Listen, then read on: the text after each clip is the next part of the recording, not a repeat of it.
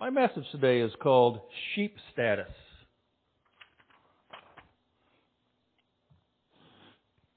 Ask you a question. If you had to describe your life compared to something at an amusement park, what would you choose? A carousel? The bumper cars? Relaxing ride on the train that goes around the whole park?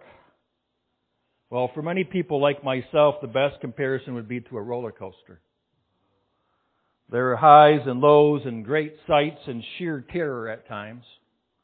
There are moments of great anticipation and times when your whole world turns upside down. Anybody on that roller coaster ride with me? Yeah. but as you continue to hold on to Jesus, you stay on the tracks and arrive safely back at the station at the end of each day. However, some people are not as fortunate. I was reminded of this a few years ago by a tragedy in the news when a roller coaster in Florida went off its tracks, putting several people in grave danger. But probably the most disturbing, disturbing thing about this incident was that the accident didn't have to happen if the warning signs wouldn't have been continually ignored. The Sandblaster roller coaster operated on the Daytona Boardwalk and was shut down a year before the accident. The coaster had failed a safety inspection um, due to more than a dozen violations, including excessive corrosion and cracked bracings and damaged bolts and un- an unidentified electrical problem. The coaster's owners added some updates and found a new operator who brought in other rides to the same lot to take some focus off of the roller coaster attracting people to other things. And while the coaster continued to have issues, the owner had planned to close it down by the fall after the big money season was done. But that closure never happened. Instead, the area was hit by Hurricane Irma, causing widespread damage across the city. Some rides in the area were damaged beyond repair, but the aging coaster was mostly spared by new damage. And rather than closing it down for a complete overhaul, the coaster reopened just days after the hurricane. In both February and May of that same year, it again failed inspections. These re- reports included mentions of excessive corrosion and issues with bracings and the supports again. Finally, on June 14th of 2018, having just passed an inspection by an official that was much more lax than with previous inspections, the terrible tragedy occurred hours later on that same day after just passing an inspection. And in fact, riders that same afternoon took cell phone video of workers welding the ride even as the riders rode by. Then just hours later, the wheels on one of the cars came off the track and nine people were sent to the hospital after passengers fell 30 feet to the ground. Others screamed as they dangled off the edge of the track. This tragedy never should have happened. But when people are motivated more by entertainment, they neglect to heed the continual warning signs that are blaring in all directions.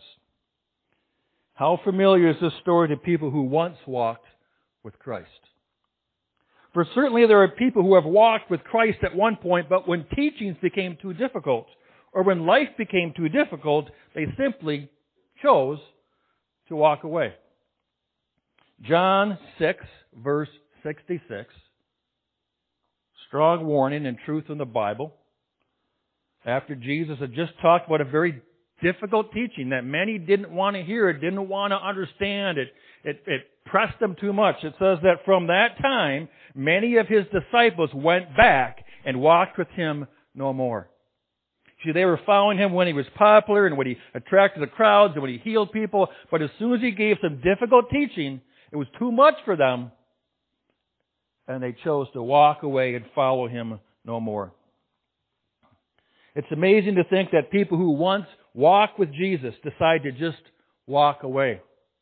Yet not only did it happen back then, it still happens today.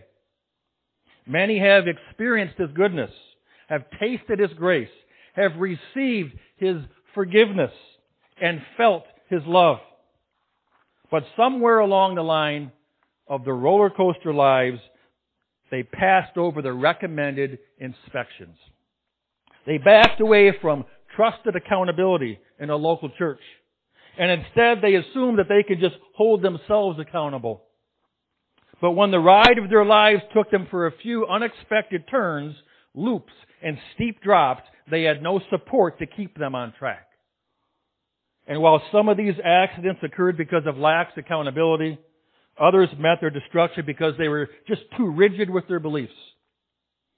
Did you know that the greatest roller coasters are designed with the ability to sway up above the tracks as, as the weight of the cars goes by? If you're ever stand on a roller coaster, you can see the whole roller coaster move back and forth. They're designed to sway, to bear the weight. It is the sway or the give and take of the tracks that actually stabilizes it and allows the riders to safely function, the ride to safely function. Yet there are many people who have such a religious spirit such a critical spirit that they have no room for grace. They have no room for compassion in other people's or even in their own lives. They are quick to resort to judgment and condemnation instead of turning to God for help and for understanding and for times of healing. But don't for one second think that the roller coaster life is an, is an unusual thing. For many of the Bible greats went through the ups and downs much greater than us. Abraham, Jacob, Joseph, Moses, Esther, David, Job, and Paul, and the list goes on and on and on. It's not that the roller coaster life is problematic, but the refusal to submit to Holy Spirit led inspections that becomes our greatest concern. We all have lives that go up and down. But unless we come under the submission of, of Christ, unless we allow our brothers and sisters to help hold us accountable, unless we offer grace and compassion, receive grace and compassion, we are bound for that same destination of being derailed off the tracks. If we don't stay accountable to our brothers and sisters in Christ, if we drift away from church, if we don't continually examine our motives and actions, and if we're not willing to repent and admit that we daily need the Lord, then we risk going off the tracks ourselves. And while there are some mishaps that we can recover from, once a car completely goes off the tracks, completely, there's no going back. There remain no more second chances for health and safety. This is what the writer of Hebrews warns us about with the consequences of allowing ourselves to fall in such disrepair that there's no going back to God. It's in Hebrews 6 verse 4. A very strong warning that we all need to be aware of. It says, For it is impossible for those, impossible for those who were once enlightened and have tasted the heavenly gift and have become partakers of the Holy Spirit. You see, it is impossible means this is the final warning. Do not gloss over this one. Take this inspection seriously because there will be zero leniency for negligence if you refuse to heed these words. The problem is that too many people pay more attention to their feelings instead of the truth of the Word of God. Because God doesn't immediately enforce a consequence like a lightning bolt from heaven after every time we sin. Many times we think we got away with something. Sure, there is a conviction and a gnawing in the soul, but if that is ignored by the absence of an immediate consequence by God, and you have the, the desire in your flesh to keep on sinning, then your sensitivity to, to conviction weakens each time. It sure would be a whole lot easier if we got shocked every time we sinned, or every time we had a bad thought, but God doesn't do that way. God gives us a free choice, and He also gives us His Word if we press into His Word to receive wisdom from Him and strength by the Holy Spirit. It's like getting a failed inspection, but instead of doing something about it, you just ignore the warning signs and find someone who's going to look the other way or just tell you that you're doing okay. That's right. You're, you're doing your best. You're doing okay. That's what our flesh wants to hear. We don't like to be corrected or to come under submission to God. Maybe that someone who is very loosely holding you accountable is yourself. You keep telling yourself that you're okay.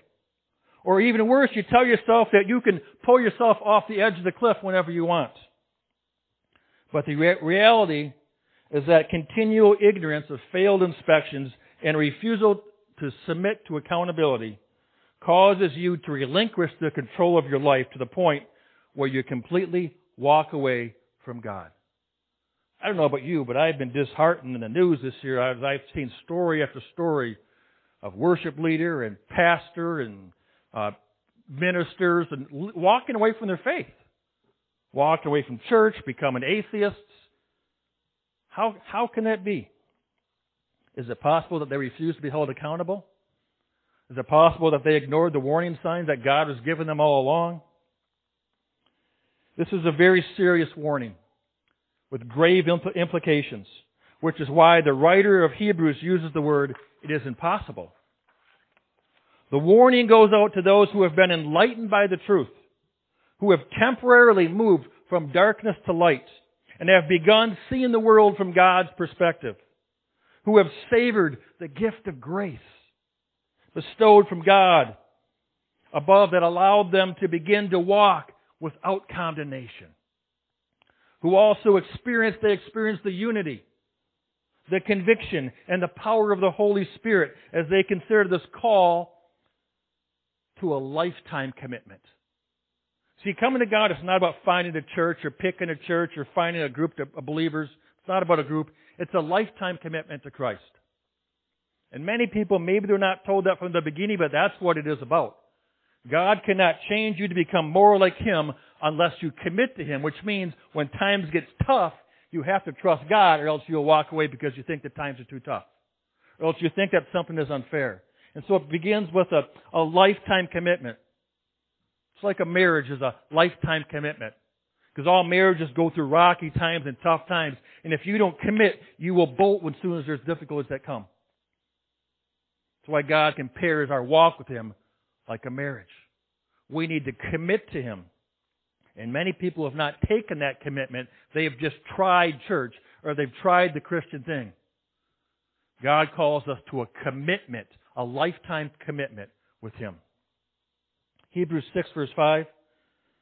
That they tasted the good word of God and the powers of the age to come. You see, they took the word to task to taste and see that the Lord is good. And indeed, He had been good to them. They got an initial, initial sense of eternity and the goodness of time to come. You know, in, the, in heaven there's going to be no sin. And so we all mess up. We all make mistakes. Every one of us makes mistakes down here. But in the time to come, there is no sin. There are no impure thoughts or wrong motives. We are forever with God and the family of God who have committed to Him. But people, because of their continual refusal of heeding a great many times of conviction, their sensitivity to, be, to God's voice has become completely corroded. Thus the writer says it is impossible.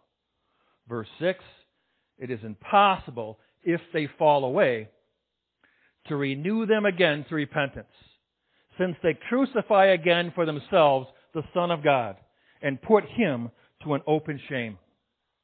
Now, completely falling away is different than sinning and repenting. Every one of us sins. Every one of us feels guilt.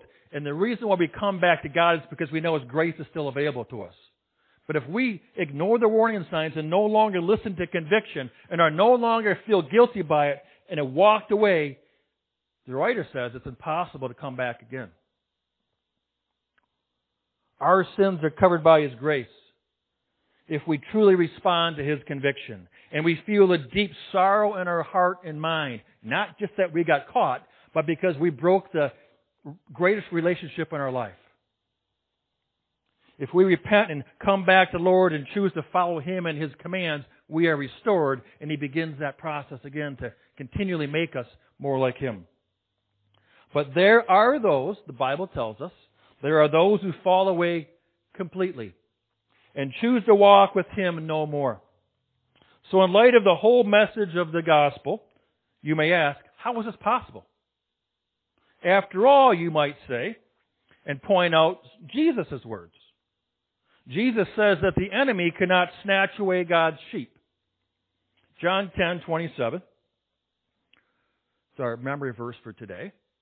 John 10, 27 and 28 says, Jesus says, My sheep hear my voice, and I know them, and they follow me. And I give them eternal life, and they shall never perish. Neither shall anyone snatch them out of my hand. Verse 29.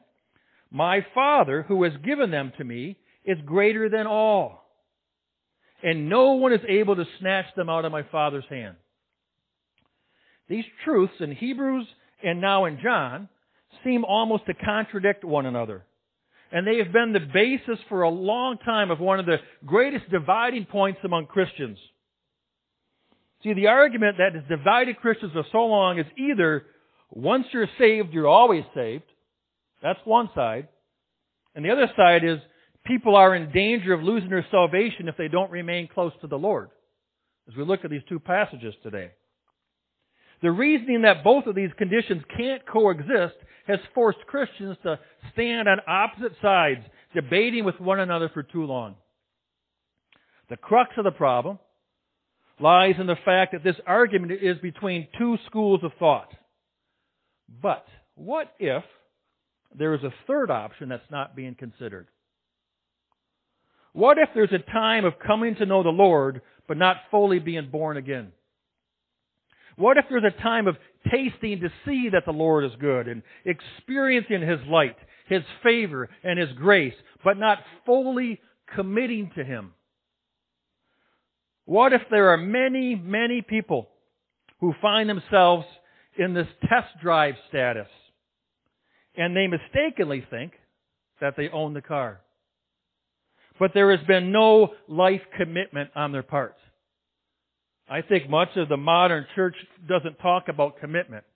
They try to get people excited about joining a movement and joining where it's all fun and games and as soon as trials hit and it doesn't make sense with their faith, they leave because they think God makes sense because they were not taught the truth from the very beginning.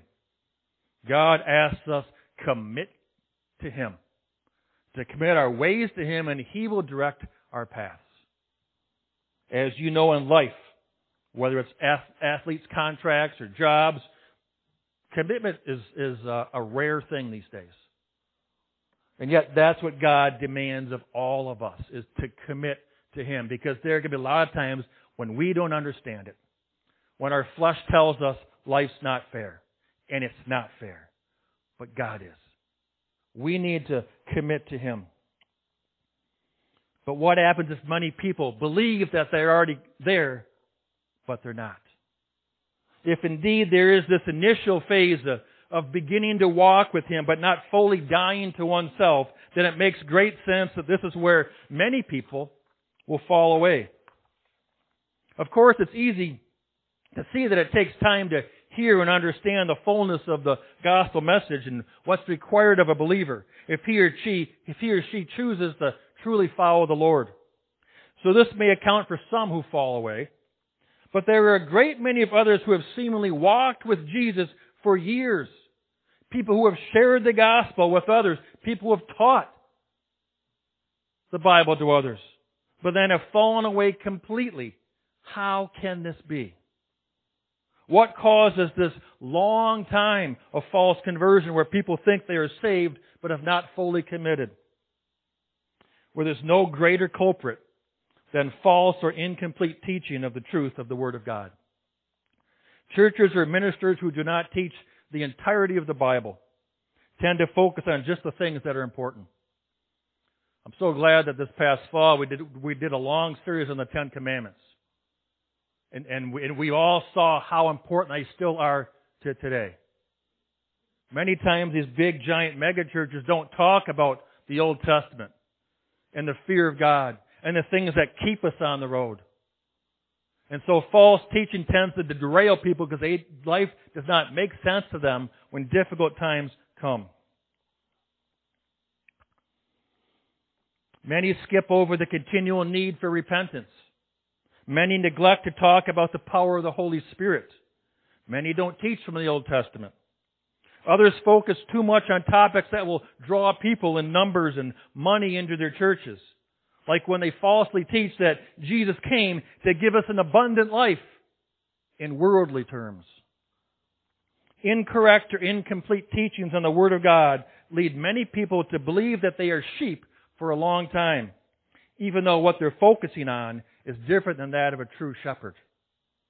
It's entirely possible to hang out in the same flock with the sheep and to get to graze on the choice fields as the sheep and to have the temporary protection of a shepherd and yet still not be a sheep. You may even start mimicking or talking like a sheep and walking like a sheep, but in reality, you're just a goat. So how can you be assured that you've moved past this initial phase and have actually been born again? The indicator that a true sheep knows and is that a true sheep knows and follows the voice of the Lord. Through a time of testing, through a time of trials and struggle for your soul. It's easy to be a sheep when the message are positive and things are going well in your life when you're blessed. But when you go through a time of trial and struggle, when you go through a 2020 year, when you go through everything is being shaken and tested, and you're still following God's voice, even when you don't understand what's going on, you're still following His voice. And you're sheep. It is the following of His voice through your trials and testing that assures you that you have sheep status. But don't we all go through trials? Of course we do. But when you have truly died to yourself and been born again, your focus is on the Lord and not on your trial. Think about the disciples when they launched the church. They were persecuted and had more trials than all of us combined. And their voice was never any stronger because their focus was solely on the Lord. There's so much focus today on what's going on in the world, and there's a lot going on. Guess what? It's going to continue. But our God is still sitting on the throne, and is going to continue to sit on the throne. Our focus needs to be on our God, and not on what's going around us. Yes, but we need to be aware of what's going on, but all of that should drive us even more closer to God because Jesus is our only answer in today's world. Whether the storms are swirling around you or even if you're in peaceful conditions matters not.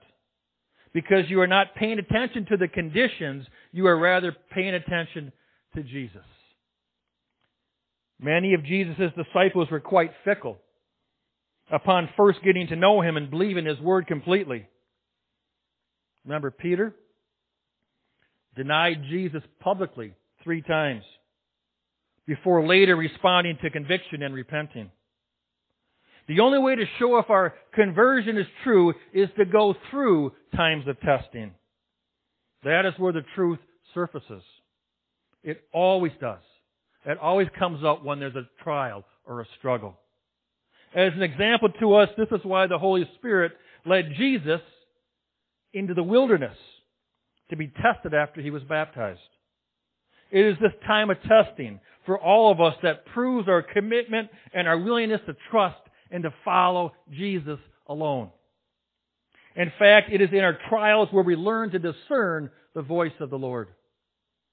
If you've been avoiding all testing and trials, then you have been avoiding the Good Shepherd, leading you to a place of learning, to discern His voice as well as a place of eternal security in the Father's hand, where no one can snatch you out of His hand. The modern day teaching of the perversion of grace doesn't allow a believer the chance to experience an anguish of soul and realize the need for repentance. See, there's a modern teaching that says Jesus has already forgiven you of all of your sins, which He has. But because of that, you can live however you want. Because in the end, He's going to forgive all your sin anyways. And so when people do that, they no longer respond to conviction. I'm already said I got my ticket punched for heaven. I can live however I want. I don't have to be convicted. I don't have to learn to listen to the voice because I already got my ticket punched for heaven. But slowly, as it happens, they miss the convicting sound of the Holy Spirit. They slip away to the point where they don't even realize they're no longer following Him. Yes, God gives grace. He died to give us something that we didn't deserve eternal life. But we have to commit to Him and submit to Him and stay attached to Him and trust Him through our trials. And when He convicts us, and gives us that inspection. We can't ignore it. We have to come back to Him by grace and have Him teach us and continue to mold us to become more like Him. Modern day grace messages and prosperity gospel messages and the other false promises of today prevent goats from truly being converted into sheep through a baptism of trial by fire. Do you remember these words of John the Baptist when he described Jesus in Matthew 3:11? He said, "I indeed baptize you with water unto repentance, but he is coming after me is mightier than I, whose sandals I am not worthy to carry. He will baptize you with the Holy Spirit and fire." Now there are some who teach that the baptism of the Holy Spirit is the fire or the power in your life, and that is the extent of the fire. Yet if you read this passage in its context, you see that the fire is God's judgment, which we all will face one day. Yet one of the reasons we're given the Holy Spirit now is so that we can begin our trial by fire here on earth.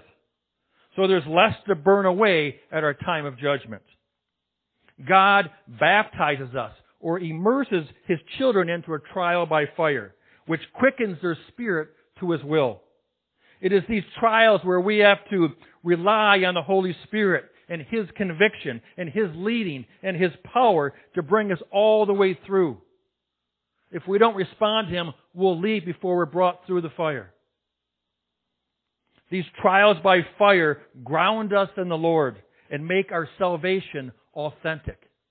You want to see someone who's stable in their faith, who has a secure faith and founded in their faith? You're going to see someone who's been through trials. But they've trusted God all the way through the trials. You yourself know, if you look back in your life, what God has brought you through. Just this past year. Many people have had broken relationships and jobs and sickness and have lost, lost loved ones and a lot of unfair things happen. But if you've clung to God, your faith is even stronger on the other side than before you went through it. But we need the Holy Spirit to lead us all the way through. Too many churches today are either ignoring the teachings about the Holy Spirit or they're only concentrated on His gifts of power, but not emphasizing the fiery trials through which we must walk to legitimize our salvation. We're not trying to prove anything to God. We're just walking out our commitment that no matter where He goes, no matter where He leads us, right? Yea, though I walk through the valley of the shadow of death, I will fear no evil, for your rock and your staff, they comfort me. Times are tough. The world is tough out there. We need to keep our eyes on Jesus, and He will lead His children through. If you're still not convinced of our need for a baptism by fire, then look at the next verse in context. Matthew 3 verse 12.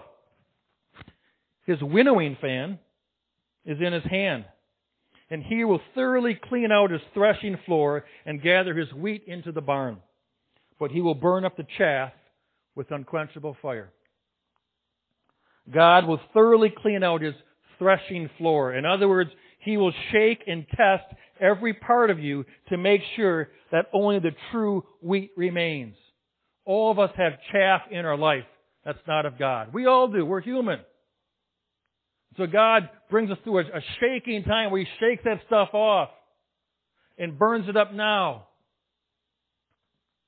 Whatever does not fall to our feet in His in repentance and in obedience and submission to His will will be burned as chaff.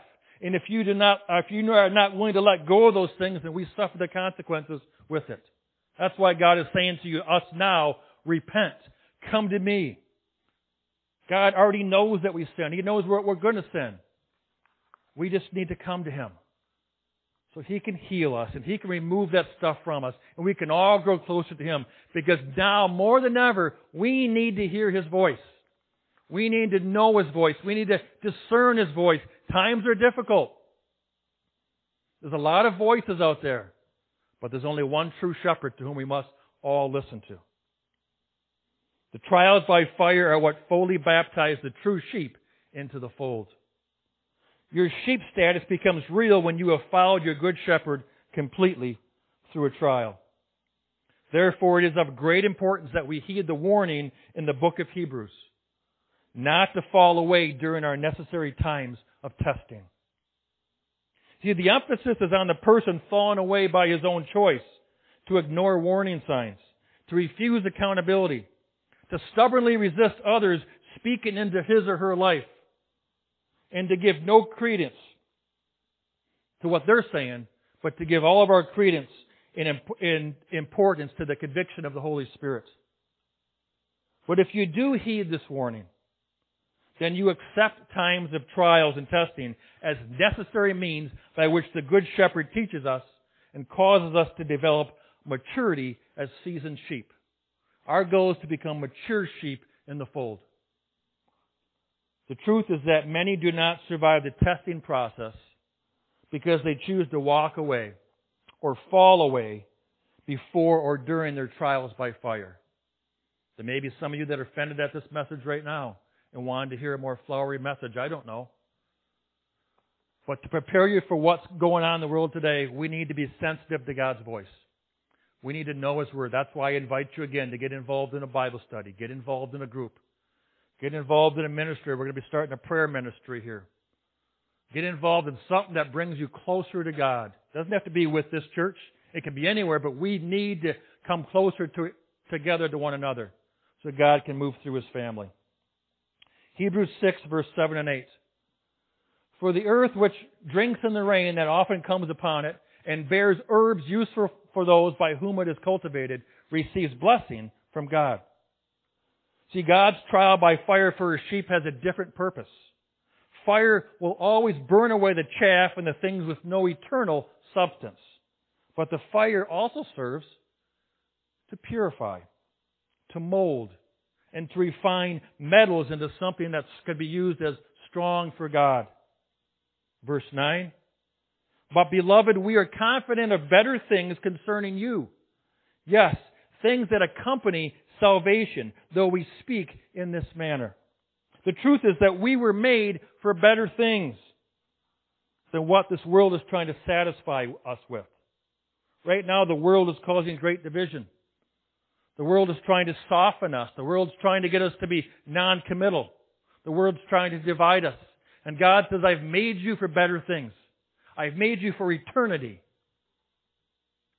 To be built upon your unity in Christ. The reason God puts us through trials by fire is to keep our course heading secure and focused on our eternal home at the Lord's table and at His side. We were made for better things. What are those things? Perfect love. The Bible says that perfect love casts out fear. When we understand the perfect love of God, we won't be afraid of what the world can do to us. We will be directed and drawn to God who gives us that perfect love, that no matter what we have done, God still loves us. What's another better thing? His grace. We don't deserve it, but we receive His grace. We receive His mercy, a servant's heart, a compassion for everyone in God's kingdom. We're not trying to put the focus on ourselves. Our focus should be on others because we know that God's already taken care of us. Another one of the better things that we're designed for is a purity of heart and mind a longing to come together in unity to live forever in the presence of our Almighty Father. I don't know if we can even imagine what pure unity would be like in heaven one day. No rival thoughts or competitions or all direction and all focus as one. That's what we have to look forward to. Don't let the world divide your focus. Don't let the world bring you to fear or the what ifs. I think I've said this before. But if you take the word what if, and you take the first W of the what if, that W stands for worries. There's a lot of worries going on right now. You know what worry is? Worry is like a rocking chair. It gives you something to do, but it doesn't get you anywhere.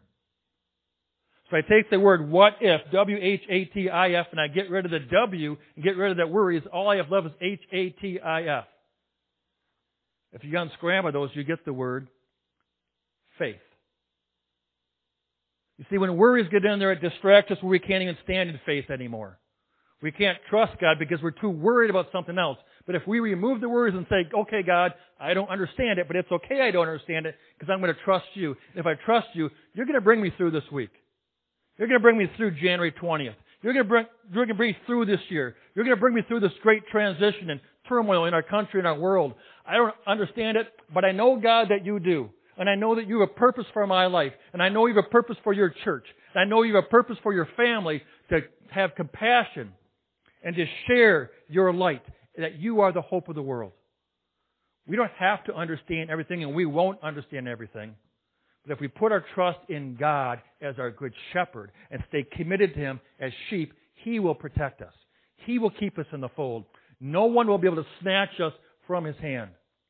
But we must all be committed to listening to Him and following His voice. Not the voices of the world, but His voice. Hebrews 6, verse 10. For God is not unjust to forget your work and your labor of love which you have shown toward his name, and that you have ministered to the saints and do minister. God sees everything you've done. You might have not gotten an award for it or a trophy or a participation trophy. God sees it. God knows what you've been through. He knows the unfair hand that some of you have been given, and God sees that you're going to be rewarded one day. But we need to stay committed to the process. God does not want you to walk around timidly or feel insecure about your sheep status. He knows those who are His, who have walked through trials, who have continued in their labors of love, and who understand the fear of God, as well as the love of the Father. He knows His children who continually place the needs of others above themselves. Someone who's serving others says, I know God's going to take care of me, so I'm not going to worry about me. I'm going to serve others so I can spread the message of Jesus to the world. Hebrews 6:11. And we desire that each one of you show the same diligence to the full assurance of hope until the end. This is why we are encouraged to stay accountable to others, to take heed to warnings, and respond to self-inspections that require the proper attention and response. We must show our diligence to the end. When God brings a conviction to you, don't deny it. Don't justify it. Say, God, thank you for showing me that part of my life so I can bring it to you and I can get healed and become more like you. All of us are convicted. All of us fail. But each individually we need to respond to God. Hebrews 6:12 so that you do not become sluggish but imitate those who through faith and patience inherit the promises. See, a lax response to conviction and accountability leads you to become sluggish in our walks. Therefore, let us stay strong for ourselves and for others. Let us be emboldened by the testimonies of our brothers and our sisters in the faith. Let us stand with faith and patience as we inherit the promises of God. And let us walk boldly through times of testing that it be a testament of our faith in our God to those who are being pulled back into the world. Let us remain humble and continually walk in His grace and love as true sheep in His fold. Heavenly Father, I thank you for your word. I thank you, God, that you give us what we need and not just necessarily what we, what we may want. I thank you for the truth of your word, and as your truth stirs things up, I pray, God, that we would be quickened to your word as the world tries to get us to step and to stand in places of fear and doubt and worry. Let us hold true to you by faith, our good shepherd, who leads us all the way through our trials and all the way through our challenges and all the way through the fire. God, I pray that we would be purified by this time of testing. I pray, God, that you would pick our eyes up off ourselves and be focused on those around us who need a call, who need a letter written, who need a visit, who need a touch of your hand. I thank you for this family right here that you've gathered right near to each one of us. It's by no accident that any one of us is here. Help us to be mindful of your will for our lives and for this body. Lord God, we lift up members of this body, of our family and friends who need your touch right now. A touch for healing, a touch for peace, a touch to know that you are near and that you will be there all the way through. Lord God, we give you our world. We give you our leadership. We give you our current president and our new president. We give you our current administration and our next administration. We help, we ask that all of us would be able to submit to you and your leading and guiding and trust you no matter what happens. Heal our world, Lord. Cause us to have a hunger for you. Cause us to listen to your voice and to know your voice. Lord God, as representatives, we intercede for our world, for our country, for our communities, for our families. We need you, Lord God. Let our praise to you be unbroken. In all we do, may we continue to praise you. In Jesus' name, amen.